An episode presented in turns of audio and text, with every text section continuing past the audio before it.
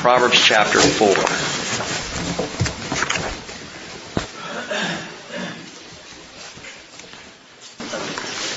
Let me just make a comment to you before we get into this. Uh, there's a new book out, and I mentioned this on Wednesday night by Rob Bell. Some of you are familiar with Rob Bell. He did the uh, Zuma series, is that right? Video.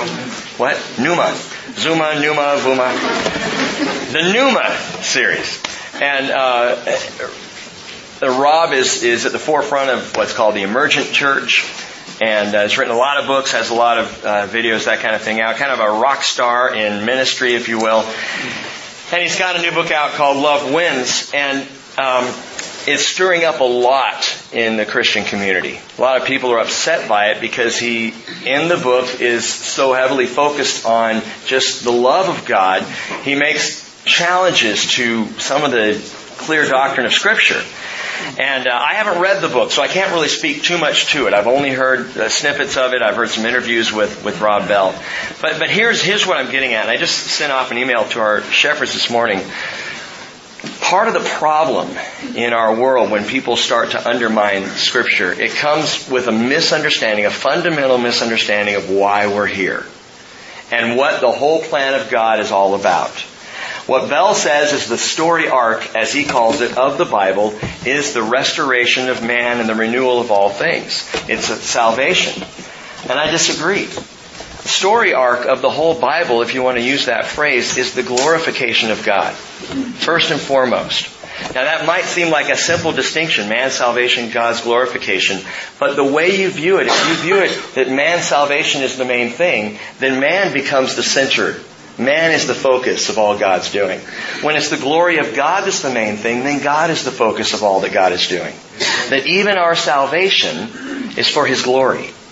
Creation is for His glory. Everything in eternity is for His glory. And from that perspective, something like sin and hell and, and some of the more difficult passages of Scripture become understood because an eternal, perfect, glorified, uh, flawless God in whom there is no darkness cannot abide sin. And we look at it from that perspective and from Him as a God of all glory, and we say, all right then, there had to be a sacrifice for sin. And that sacrifice was Jesus on the cross. And when we start to undermine the truth of Scripture, even to say things like, well, hell is maybe just a state of mind.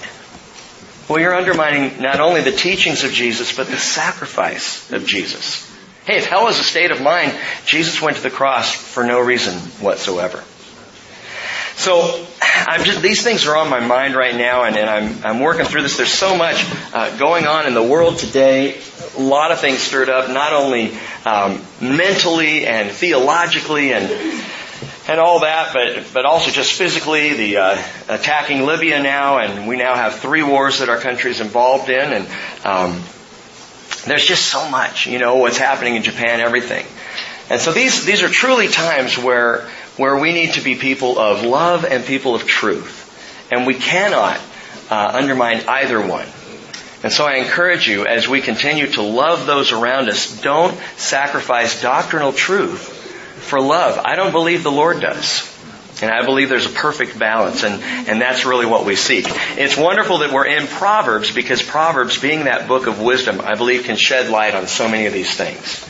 And can truly lead us in understanding the glory of God, God's love, God's truth, His wisdom can lead us as we try to walk out these very difficult days in which we live.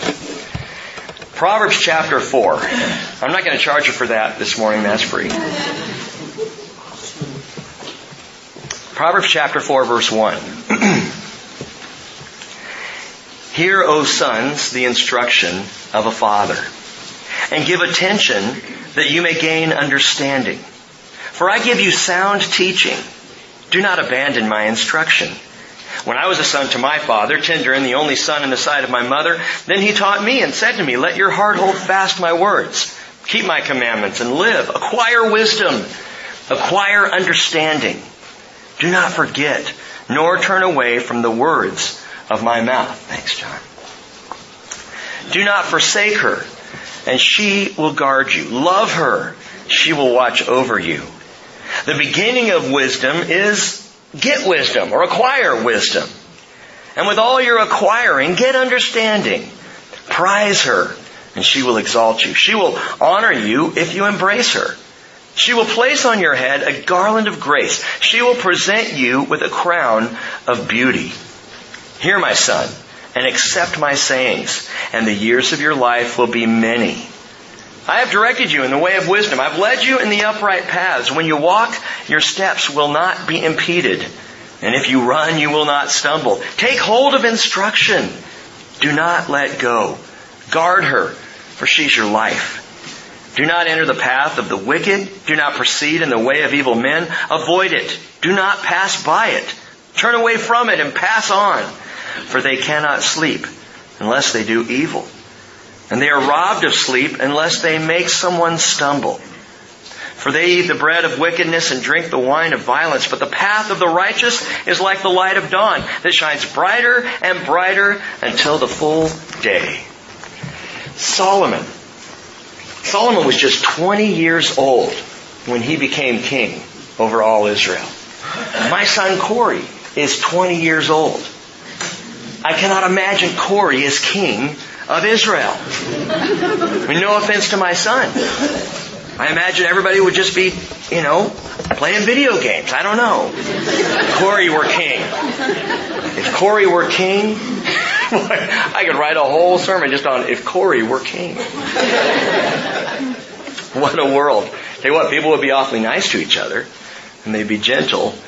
I don't want to go off on Corey. This is not about Corey this morning. It's about Solomon and about the Lord. Okay, back to Solomon.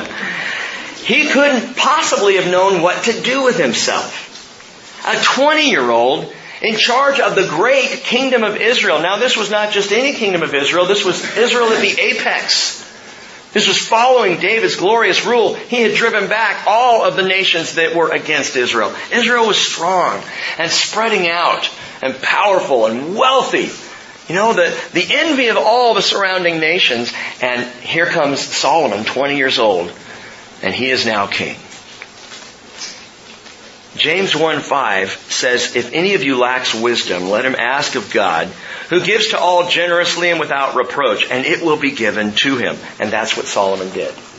This 20 year old knew one thing. He knew that he didn't know what he was doing. And so he knew he needed help and he knew where to go. He went to the Lord. He went up to a place called Gibeon. Now at that time, though David had a tabernacle in Jerusalem and, and the uh, Ark of the Covenant was there, the original tabernacle of Moses was still in Gibeon. And the altar of burnt offering was there. So it wasn't all in the same place yet. It needed to be brought together. It would be once the temple was finished.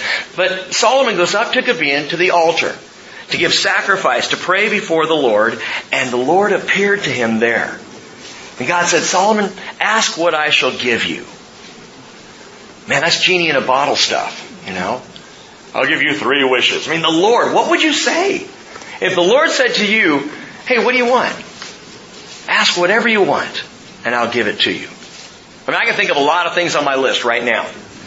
Solomon said in 2 Chronicles chapter 1 verse 10, Give me now wisdom and knowledge, that I may go out and come in before this people, for who can rule this great people of yours? Boy, Solomon, you started out so humble and so open to the Lord being the leader and to the people belonging to Him. And God said to Solomon, because you had this in mind and did not ask for riches, wealth, or honor, or the life of those who hate you, nor have you even asked for long life, but you've asked for yourself wisdom and knowledge that you may rule my people over whom I've made you king. God says, alright, wisdom and knowledge have been granted to you. And I will give you riches and wealth and honor such as none of the kings who were before you has possessed, nor those who will come after you. So I'm going to give you what you requested, Solomon, and all the more. Of all that Solomon could have requested, why does he ask for wisdom and knowledge? And the question is easily answered because sometimes it takes not knowing what to do to know where we need to turn. That's where we are in the world today. That's why I prayed what I prayed. And Jim, you said it when I, when I came in the door this morning, or when you came in, that maybe, perhaps, this world, not knowing what to do, will start to know where to turn. Will start to turn to the Lord. I know that's what's going on with Israel. I know that's what eventually is going to happen. They will get to a place where there is nowhere else to turn. as the entire world, America included, turns against Israel, and Israel has no partner country to support them, when that happens, there will be only one place left for Israel to turn. And when you don't know what to do, we need to know where to turn. And the Lord will use this in your life. He uses it in my life. You don't know what to do. And the Lord allows us to get down that road just far enough to where we say, Oh God, help me. I need you, Lord. Show me what to do. Peter understood that. In John chapter 6 verse 68, as people were leaving Jesus in droves, Jesus turns to the apostles and says, you guys want to leave too? And Peter said, and I love this, Lord, to whom shall we go? You have the words of eternal life. And he's absolutely right. And Solomon turns to the only one who has the wisdom that Solomon needs to rule. He could have asked for greatness, riches, or splendor, or even long life. He didn't ask for any of these. He asked for wisdom to guide, God, guide God's people, and God throws the rest in as well. Where did he get the wisdom to ask for wisdom? Where did Solomon even think, again, as a 20 year old, to step out and say, I don't need anything but wisdom and knowledge from you. That's what I need. How did he know to ask for this? Well, Solomon had a little help from his father. He tells us in the fourth chapter here of the Mishle, the book of Proverbs, Hear, O sons, the instruction of a father. Give attention that you may gain understanding. For I give you sound teaching. Do not abandon my instruction. When I was a son to my father, David. Tender and the only son in the sight of my mother, Bathsheba. Then he taught me. Where did Solomon get the wisdom to ask for wisdom? He got it from his dad. He got it from David. David instructed him in this. His father was David, his mother Bathsheba, and as these first nine verses of Proverbs chapter 4 show us, this comes directly from the mouth of David. Solomon quotes his dad. This is what my dad taught me, and I am passing it along to you, sons. He instructed me. I thought about this, and I thought, wow, can you imagine David as a father? I mean, how cool would that be? We just finished going through the Psalms and all the writings of David and looked at the life of David and we've been thinking a lot about David and what he brings to the table. The man after God's own heart. The shepherd king of Israel. The sweet psalmist. And some might say, oh man, I wish I had a dad like that. Some of you this morning, some of you this morning look back at your fathers or may look at your fathers right now and say, yeah, I wish I had a dad like David instead of what God gave me. Instead of the parent that I have now. Well, let's think about that. David's firstborn son Amnon raped his half-sister Tamar. Dave, uh, Tamar's brother Absalom hatches a plot and kills Amnon. Absalom flees the kingdom David eventually restores him out of this banishment, but he mounts a coup against his father and Absalom ends up dead. David's son Adonijah, in David's old age, tries to usurp his father's throne and get set up as king, even going so far as to try and get David's concubine to come sleep with him. Well, what would that do? Well, the kings of the surrounding nations would do that. If you could get the wives or concubines of the previous king, it shows your power and authority that you're the next one to rule. David's house was as dysfunctional as they come. How many of you have had murders within your families? That kind of violence, rape one brother against a half sister. I mean, these ugly things happen in the household of David. And of course, Solomon himself is son of David and Bathsheba, whose relationship began as an adulterous affair. This is the kind of father David was. Man after God's own heart, yes, but dysfunctional as anyone in the world. Oh, I wish I had a father like David. Not so much. This is not the kind of family that it would be good to be a part of. It, when you look at what happened. And even the wording in verse 3 is, is interesting. Solomon says, when I was a son to my father, tender, and the only son in the sight of my mother. If you eh, look at that literally, he says, yeah, I was my father's son, but I was only treated tenderly by mom. That's what he's saying. It was only mom who was tender. Mom who was the nurturer. Ah, I was my father's son, but I was mama's boy. and Solomon very likely was kind of a mama's boy. Have you ever thought about Solomon that way? Great King Solomon? He was not like David. In fact, Solomon was probably not even David's first choice for an heir to rule over Israel. I think personally David's first choice was Absalom. Absalom, who would usurp the throne, because Absalom was like David. And until Absalom murdered, until Absalom did what he did, he probably was a good choice for king because he was rugged. He was an outdoorsman like his dad, a warrior like his dad, passionate like his father. Solomon was more of a ladies' man, as evidenced by his many wives and concubines. Solomon was more of an indoor kind of a guy, you know? Where, where David was a warrior, Solomon was probably more of a professor type. Rick, where are you getting all this? Well, I know the last thing that David told Solomon as he told him, you're going to be king and you're going to rule over Israel. 1 Kings chapter 2 verse 2. Listen to David's words. He says, I'm going the way of all the earth. Be strong therefore and show yourself a man. Literally, become a man. Wimp. Show yourself a man, Solomon.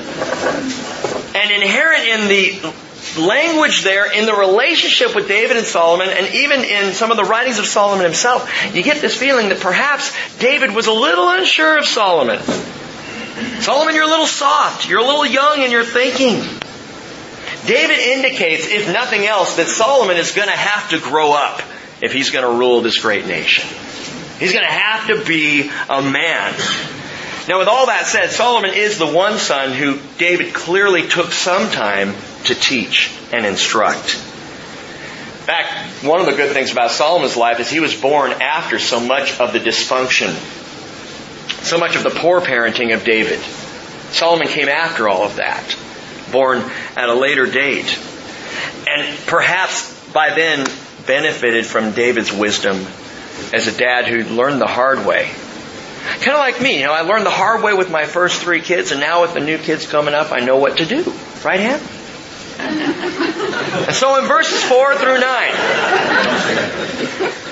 Solomon credits David with the exhortation, get wisdom. Why would anyone listen to Solomon? Why would anyone listen to David? Because of their father. Because of your father.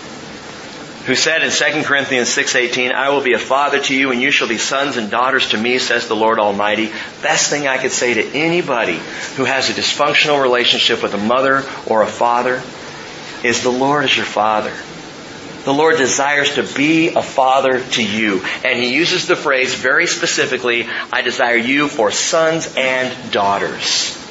So ladies and gentlemen, if you have a bad family relationship, the Lord is your father. And He's the one to whom we turn, and He's the reason why we read the Proverbs at all. We have this amazing promise, both to Israel and to the church, I will be a father to you. And it's the good news and it's the weight of fatherly authority in this book. It comes from our Heavenly Father. Verse 4 going on, and these are the words of David. He says, Let your heart hold fast my words. Keep my commandments and live. Acquire wisdom, acquire understanding. Literally, get wisdom. Get understanding. Get going. Go get them. You need these things. This is what David says to his son Solomon. Get wisdom. Don't stand around waiting for it to come to you. You go get it. You go after it. Let me remind you of the difference between wisdom and understanding. Understanding is the word in the Hebrew chokmah. And chokmah, understanding, means the accumulation of knowledge. So to get understanding means to do somewhat what you're doing right now. You're accumulating understanding, knowledge of the passage before us. Go get it. But different than that, wisdom is binah in the Hebrew. Not the accumulation of knowledge, but the application of knowledge. You can accumulate all you want. Lots of people accumulating knowledge. The question are, is, are you applying what you are accumulating? It's the difference between the know-how and the know-why. Okay, understanding is know-how. It's the accumulation of knowledge and knowing how to do things. But knowing why we do things. Knowing why we are who we are, knowing why we're in this world in the first place. Both understanding, know-how, and wisdom, know why, are necessary. But wisdom's best. Wisdom is best. It's been said, those who know how will always work for those who know why. And it's true. Because those who know why, those who have wisdom, have vision. They have vision. It's the knowing why. Why do you go to church? Well, because um, it, it, helps me in my understanding of the Bible. Um, keeps me connected with my friends. Um, makes me feel a little better myself. That's all know-how. Why? Why? The know why. What is the vision, the long term, the picture? What has God called you to see that draws you to be where He is? Proverbs 29:18, Solomon writes, "Where there is no vision, the people are unrestrained." Without a vision, there's mob mentality, as we saw in Egypt recently, as we see in Libya. When the leadership goes berserk, when there's no vision given to the people, here's where we're headed, this is what we're doing, this is who we are and what we're about, the people get unrestrained. And nothing good comes out of a mob. We need both the know-how and the know-why. No problem, nothing wrong with the accumulation of knowledge. But if it's never applied, you never get from the how to the why. And that's critical in our following after Jesus. By the way, we need both know-how and know-why in the church. We need both for ministry and service to take place in churches. Acts chapter 6 verse 1 tells an interesting early story in the first century church. It says at this time, while the disciples were increasing, a complaint arose on the part of the Hellenistic or Greek Jews against the native Hebrews because their widows were being overlooked in the daily serving of food. So the twelve summoned the congregation of the disciples and said, it's not desirable for us to neglect the word of God, listen, in order to serve tables. Serve tables. Know how. Therefore they say, brethren, select from among you seven men of good reputation, full of the Spirit and of wisdom, whom we may put in charge of this task. We will devote ourselves to prayer and to the ministry of the Word, and that's know why. But I noticed this as I was thinking through these things. The apostle said we're going to focus ourselves on the know why. Prayer and the ministry of the word. Vision for where God is leading us. And we're going to be passing that along. That's our task, our role. That's our focus. But we need some men among you to take care of this food distribution. But notice for the men among them, Peter and the apostles said, we need guys who are full of the Spirit and wisdom. Not only who know how to do it, but who have the know why. Because even those who serve in the ministry of the church, if you don't know why, your service becomes dry and you'll burn out. It was the introduction here of the idea of diakonos, servants, deacons, ministers in church. They must be godly men with know-how, but also with know why. And the apostles were saying, we're going to focus ourselves on the know why. Listen, whether your personality is more know how or know why, either way, Jesus wants to fill you with the know why, with the wisdom. Jesus wants you to have vision. Every one of us, regardless of how we function in our job lives. Some are in a blue collar sector, they're doing the work. Their hands to the, nose to the grindstone, hands to the labor, doing the work, and the boss is telling them what to do, and the boss is the one sitting up in the office who's got the know why job.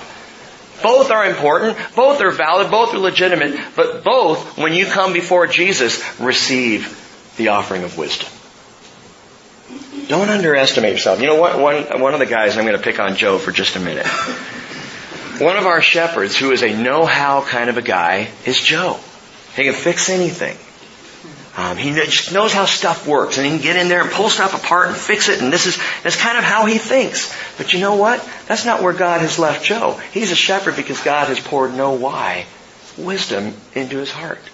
Now, Joe, you might not believe that sometimes. You might think, oh, I'm just the know-how guy. In fact, I walked in here and he said, I haven't really been doing my job this week. You know, the light's still out back there. We barely have enough propane for this morning and I'm just falling behind on my job. No, that's no, that's know-how stuff.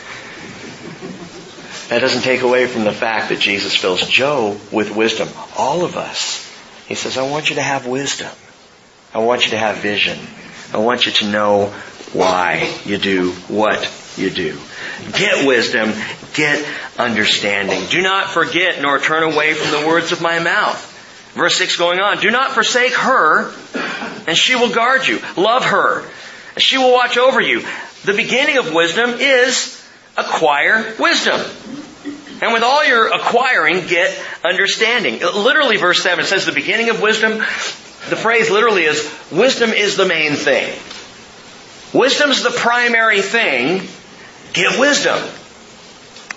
And with all your acquiring, get understanding as well. Get them both. Get wisdom and get with it understanding. Now, a couple of things to note. He says here, prize her and she will exalt you. She will honor you if you embrace her. Going on there in verse 8. And wisdom is personified in the female and will be throughout the book. Why is that? We talked about it Wednesday. So if you weren't here, tough luck. Moving on. No, I'm kidding. We talked about it Wednesday. You can go back and listen to it. We're going to talk about that quite a bit more. In fact, after I get back from the Philippines, we will, we will take a Sunday morning and just look at that. Wisdom is a woman. Why? Why does Solomon decide or choose to personify wisdom in the female? We know wisdom comes from Jesus, first and foremost, right? He is the source of all wisdom. Comes from Jesus comes from the Spirit, comes from the Father. And Father, Son, Holy Spirit, no offense ladies, but are always referred to biblically as He. It's masculine. And yet at the same time, we talked about this a little more on Wednesday, there are feminine attributes to God the Father. What do you mean? I mean nurture and tenderness and compassion and grace, the more feminine side of things. And ladies, you are in the image of God. Gentlemen, just like you are in the image of God. And so we draw these things all from our Father. But there's a reason Solomon refers to uh, wisdom in the feminine, and we're going to get to that and talk about that. So if that bothers you, don't worry about it. We're going to come back and look at that a little closer later on. Now, some have said these opening chapters of Proverbs, and if you just start in chapter 1 and read through about chapter 5 or so, you might feel this way. They seem like a sales pitch. Over and over, Solomon is trying to get his sons to buy into this idea of wisdom. Get wisdom, acquire wisdom, hold on to my words, hold fast to my words, get wisdom. It's just over and over. And you might think, isn't this overkill? You know, can't we just have a couple verses and then get on into the meat of the Proverbs? Now, I found myself wanting this early on in the week. You know, I get it, I get it. Get wisdom. Okay, can we get to the wisdom? That's what I want to do. Why is Solomon spending so much time, so much emphasis before getting into the meat? And I think the reason is because, well, many children, all children, like Solomon's sons, just aren't listening. And you gotta say it over and over and over. Five times we asked Hayden to get the garbage cans up yesterday. Guess where the garbage cans were when we got home yesterday? Down. Are you listening? And so Solomon is saying again and again, you've got to get wisdom. He is emphasizing it over and over because, well, it takes a few times for us to start to realize that. Some of us just need convincing that wisdom is that important a thing. And so he's taking his time to hammer this point home. The problem is this with, with children, but I think with all humanity. In our nature, there's that desire for instant gratification that supersedes the patient pursuit of godly wisdom. I want it now. And God's saying, well, you're not going to have it now. In fact, I'm going to guarantee you something. I said last week, I believe it was, or week before last, that you are going to be changed by going through the study of Proverbs. Here's something else I want to promise you. Not as much as you would like. Because a few weeks, a few months in this book is not going to take you far enough. The reality is in this world, the experiential is immediate. And we see this going on in the church. I want the feelings, I want the experience, I want the buzz, and I want it now. And the Lord is saying, hey, the experiential is immediate, but experience, that's a different thing. And it requires a long, slow download. It takes time, it takes life, it takes persistence to get wisdom. Why haven't we gotten into some of the really juicy proverbs later on into this, into this great book? Because God is waiting and leading us into it. There's a picture here, gang. You gotta, you gotta be persistent. Stay with it. Walk it out. Get into it. 1 Thessalonians chapter 4 verse 3 says, This is the will of God, your sanctification. Salvation is an instant thing. Lord, I believe in you. I accept you as my Lord and Savior. You're saved. Boom. Sanctification, as we have talked about many times, is a life process. It is not instantaneous. The moment you've given your life to Jesus, if you were to die that day, you would be home, you'd be with Him. But as you continue to live, you continue to realize, wow, I got a lot to learn. From the oldest to the youngest among us, we are being sanctified. Hebrews 12:14 says, "Pursue peace with all men and the sanctification without which no one will see the Lord." You gotta be sanctified. 1 Peter chapter 1 verse 1, according to the foreknowledge of God the Father, by the sanctifying work of the Spirit, obey Jesus Christ, be sprinkled with His blood. May grace and peace be yours to the fullest measure. It's not a quick fix, it's a long haul. But the benefits of pursuing wisdom patiently and down the road are huge. Verse 8 again, prize her and she will exalt you. She will honor you if you embrace her. She will place on your head a garland of grace. She will present you with a crown of beauty. Four things mentioned just in those few verses. Guarantees if you will pursue wisdom, exaltation, honor, grace, authority, crown of beauty. These are long-term benefits of wisdom. Now you can choose the fast track, as many people try to do, bypassing the wisdom of experience for the foolishness of instant gratification, but instead of exaltation, honor, grace, and beauty, what you'll find yourself ending up with is condemnation, dishonor, judgment, and subjection, or ugliness. And wisdom wants to teach you to avoid that. Go down this road as opposed to that road. So this is David's instruction to Solomon. And now Solomon crowns it in the next three verses, and this is what I really wanted you to hear this morning. Beginning now in verse 10. Watch this. Hear my son, and accept my sayings. And the years of your life will be many. That's an interesting promise. The years of your life will be many. Read on. I've directed you in the way of wisdom. I've led you in upright paths. When you walk, your steps will not be impeded. And if you run, you will not stumble. Take hold of instruction. Do not let go. Guard her for she is your life. Wisdom, instruction is life to you. If verse 10 is the case, hear my son and accept my sayings and the years of your life will be many. If that's true, why do the good die young? Hey, those who have walked with Jesus a long time, those senior saints who have lived well into their 70s, 80s, 90s, and pass away in the grace of God and go home to be with Jesus, that makes sense according to Solomon's words. Why do good people die young? Why do Christians, those who have given their lives to the Lord, die young? While Keith Richards just lives on and on. I don't get that. The pirate king of sex, drugs, and rock and roll just has a new book out, a biography talking about all of his drug usage, and it's, it's apparently just uh, uh, incredible. And he's, he's going to be in the next Pirates of the Caribbean movie. Come on, man. How does that jive with what Solomon's saying? I mean, there's an exact opposite picture before us. Let me get more pointed. If wisdom means long life, why was the very embodiment of wisdom, Jesus Christ, in whom are hidden all the treasures of wisdom and knowledge, why was Jesus cut down at the age of 33? If wisdom means long life. And in fact, many great saints died young. Those who commit their life to Jesus Christ.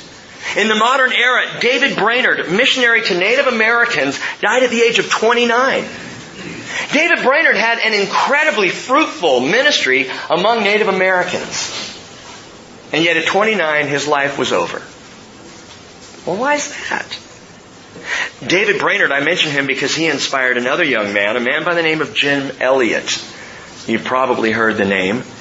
Who was killed by the savage Waodani people in Ecuador when he was only 28 years old. Gives his life to the Lord, follows the Lord in mission work, goes down to Ecuador to save people, and he is killed before he has a single convert. Jim Elliot's wife Elizabeth will go back and stay there and there would be many converts later on because Jim was willing to give up his life. 28 years old. The average life expectancy of a missionary to Africa in the 19th century was eight years. That's what you could plan on. If you're going to go work in Africa, you got about eight years, and that's going to be it for you. But they kept going. What about the four Christian missionaries who were recently murdered? You know who I'm talking about? Scott and Jean Adam, Phyllis Macay, and Brian Riggle, who in February of this year were executed by Somali pirates when their boat was taken over. They were on their way to Oman, and what the news may not have reported, you may not have heard this, is those four people executed had a boatload full of Bibles. That's what they were up to. That's what they were doing, and they were all murdered for it. Why, if, if we're promised this long life, why do the good die young? Why do the followers of Jesus get snuffed out even at an early age? Why does this happen? Did these people all lack wisdom? No. There's a reason for this. The Mishlei's concept of long life, and get this, the Mishlei's concept, the proverbial concept, even the biblical concept of length of days is not counted in terms of minutes or hours or even days, months, or years. The idea of length of life, long life, length of days, gang, that idea has to do with fullness of life, richness of life, depth of meaning. The word there in verse 10, that the years of your life will be many, it's the Hebrew word rabah, and it means abundant. Abundant or great. It's not necessarily quantity that we're talking about here, it's quality of life. That your days will be long. Each individual day in and of itself will be full and rich and meaningful if you walk in the path of wisdom. You may have technically, uh, quantitatively less days than somebody else. But those days will be better and fuller and richer and longer than any number of days spent outside of the pursuit of wisdom in Jesus Christ. Moses touts the same concept here of quality of life. Deuteronomy 5:16 he says honor your father and mother as the Lord your God has commanded you that your days may be prolonged. He's not talking about addition of days at the end of life, a longer lifespan. He's talking about the prolonging of days, individual days. That those days will be full and rich, kind of like summertime in Washington. You know? Where the day starts at 4.35 a.m. and goes all the way till 10.30 or 11. And that's a great picture of what we're talking about. Long, full days. That's what the Lord offers. But when we take the path of foolishness instead of the path of wisdom, the days get short. And they get empty.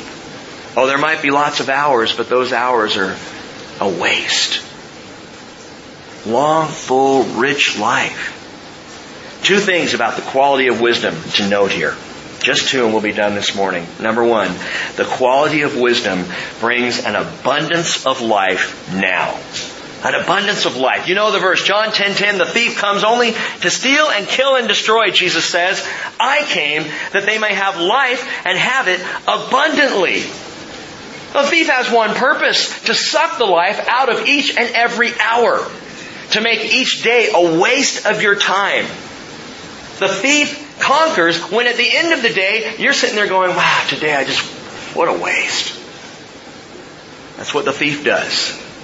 Jesus comes that every day can be abundant. Every day can be full.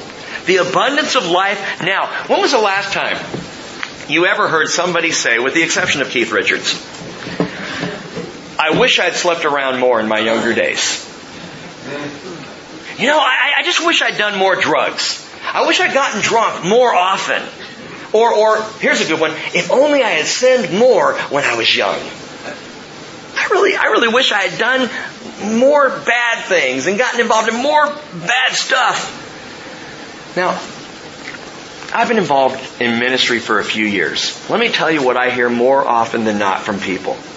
I regret the waste of time. I regret the foolishness of my past. I regret, regret all those sinful choices. I wish I knew then what I know now. That's what I hear. I hear people seasoned in life looking back and saying, oh, if only I had known.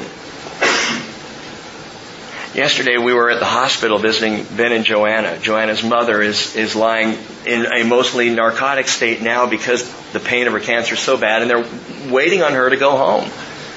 There's nothing else to do. And we were talking, oh, man, you, you, you've got to talk to Ben and Joanna.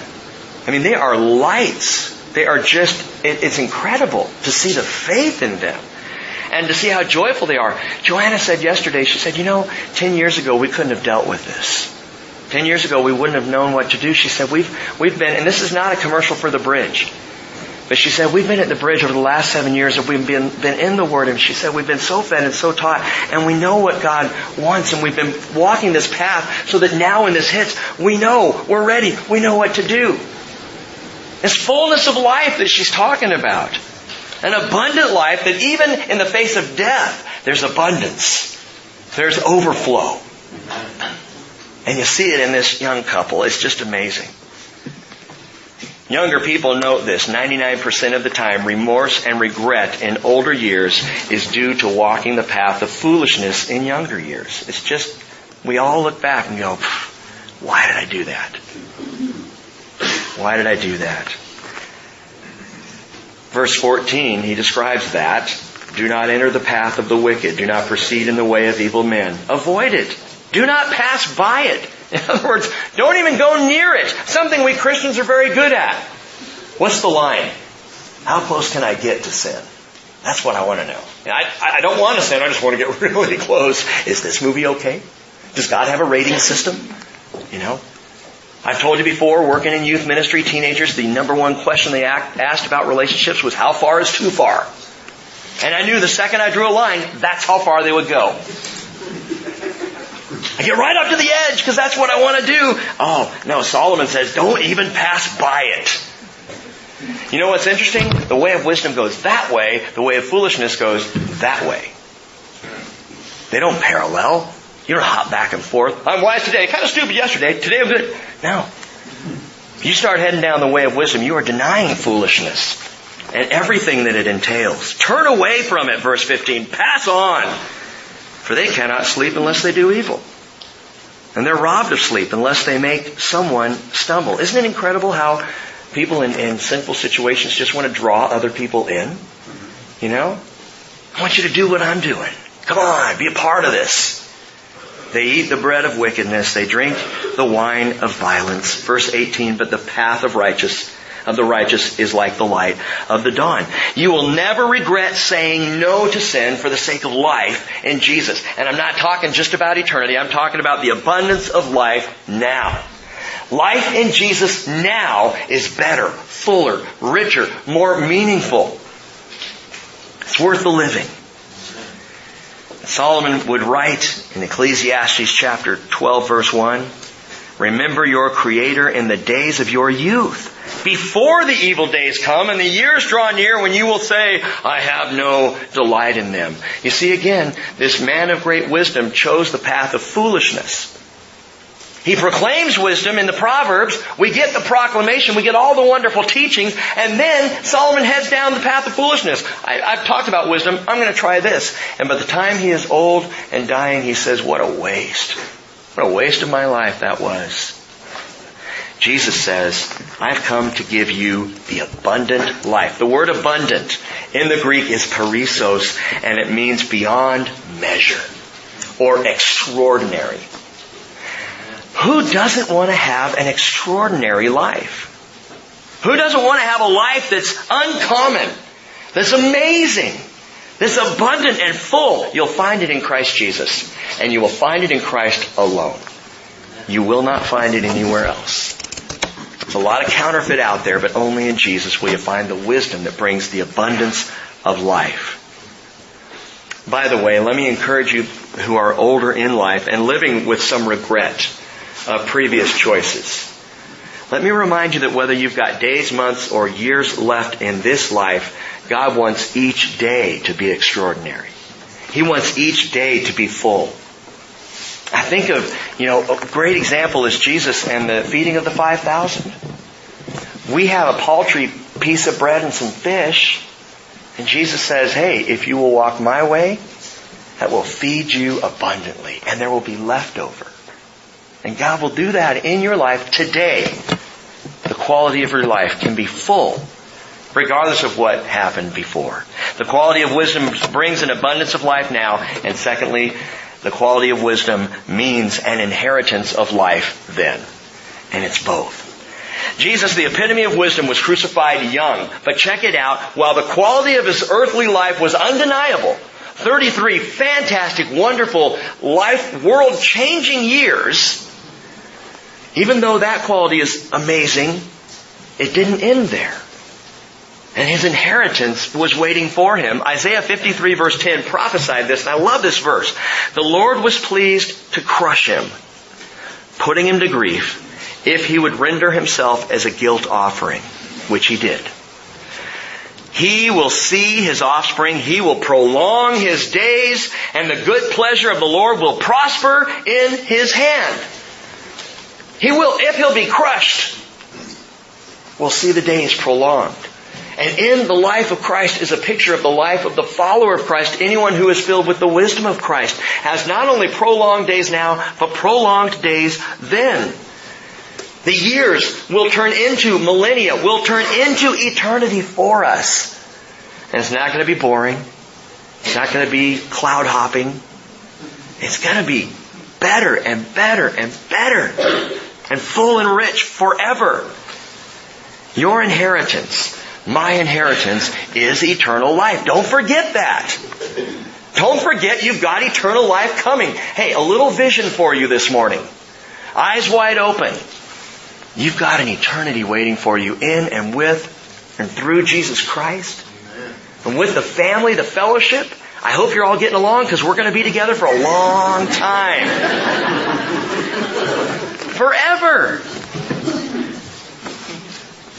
By the way, speaking of our wisdom of inheritance, back in chapter 3, verse 18, Solomon said, She's a tree of life to those who take hold of her, and happy are all who hold her fast. Wisdom. Wisdom is a tree of life. The tree of life. Powerful symbol, powerful picture, especially for Jewish people. They would hear tree of life and immediately they're back in the garden.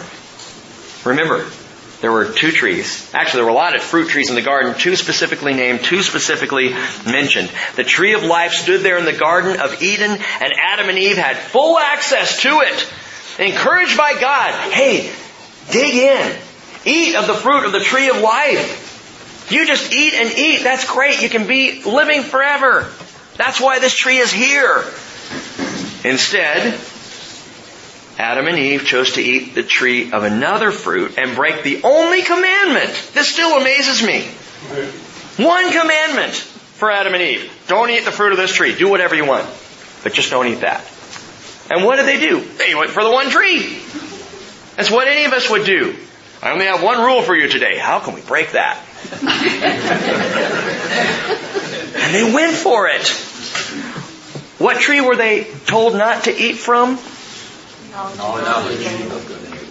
How interesting. Get knowledge. Acquire wisdom. Understanding. And the tree of the knowledge of good and evil is the one God said, don't eat that. Don't eat that. The first mention of knowledge in the Bible is right there. Genesis chapter 2 verse 9. The tree of the knowledge of good and evil. What was the problem? Why did God say not to eat of that tree? Now Solomon says, get knowledge. But then God said, don't eat it. Why? Okay, because, listen, because knowledge without wisdom is dangerous. The accumulation of information without the application of information. I don't want you to just accumulate info And for us in the church, and especially in the bridge, for all the Bible study we do, may it never be about the accumulation of knowledge. I'm not saying don't accumulate. I'm just saying apply. That's what God is saying. Allow my Spirit to work through your life in such a way that you're applying these things. You don't shut the book and go home. You keep the Word open in your life and you remain open to the Holy Spirit and allow Him to change you and alter you. You apply as well as communicate. James said in James chapter 3 verse 17, wisdom from above is first pure and then peaceable, gentle, reasonable, full of mercy and good fruit, unwavering, without hypocrisy. Adam and Eve chose knowledge over life. And wisdom, gang, is life. Wisdom is life to us. Now here's the good news. The tree of life shows up again. It didn't wither and die and get brushed away. Revelation chapter 2 verse 7, Jesus says, To him who overcomes, I will grant to eat of the tree of life, which is in the paradise of God. And that wasn't enough. Jesus said it, but then he gave God, gave John a vision of it. Revelation 22 verse 1, he showed me a river of the water of life clear as crystal, coming from the throne of God and of the Lamb, and in the middle of its street, on either side of the river was the tree of life, bearing twelve kinds of fruit, yielding its fruit every month, and the leaves of the tree were for the healing of the nations. Down in Revelation 22:14, blessed are those who wash their robes so that they may have the right to the tree of life and may enter the gates into the city an abundance of life now, the inheritance of life then. The tree of life is just waiting for you to eat forever. Paul wrote in Ephesians chapter 1 verse 17, Paul's prayer. He said, I pray that the God of our Lord Jesus Christ, the Father of glory, may give you a spirit of wisdom and of revelation in the knowledge of Him. I pray that the eyes of your heart may be enlightened so that you will know what is the hope of his calling, what are the riches of the glory of his inheritance of the saints. Gang, it is abundance of life now, it is inheritance of life then. Open your eyes wide. The vision God gives us this morning is for full days now and full eternity then. A life that's full. Let's end on verse 18. Look at this. The path of the righteous is like the light of dawn that shines brighter and brighter until the full day. The full day. I like that. The full day now, the full day then. That's the quality of wisdom. That's what wisdom promises. Ever had those days you just didn't want to see end? Just those really good days. Perhaps those long, lazy summer days in Washington where the sky is blue. And we're just thinking, oh, I could just go on and on like this. Full days. And again, you have those in Jesus right now, the abundance of life. You have those in Jesus then, the inheritance of life. But note that the path of wisdom, should we choose to walk that path, the Bible tells us gets brighter and brighter and brighter until what he calls the full day. The full day. Zechariah says in that day there will be no light, the luminaries will dwindle, for it will be a unique day which is known to the Lord neither day nor night. But it will come about that at evening time there will be light. Revelation 22, 5. There will no longer be any night. And they will have no need of the light of a lamp nor the light of the sun, because the Lord God will illumine them and they will reign forever and ever. You know, based on the signs of the times we're living in, I think that day is really close. Just around the corner. I believe the full day is almost here. I know I talk about this a lot, but again, it's one thing to know how to walk as a Christian. It's another thing to know why. One of the problems that we have in the church is when we get so earthly minded, we're no heavenly good. Be heavenly minded. And you will be earthly good as well. This is the know why. The vision of the full day coming. Keep that ever before you. There is a day coming. It's getting brighter. It's just around the corner. It is soon when we will have the fullness of life with Jesus forever. Peter says in 2 Peter 3:18, "Grow in the grace and knowledge of our Lord and Savior Jesus Christ. To him be the glory both now and to the day of eternity." Amen.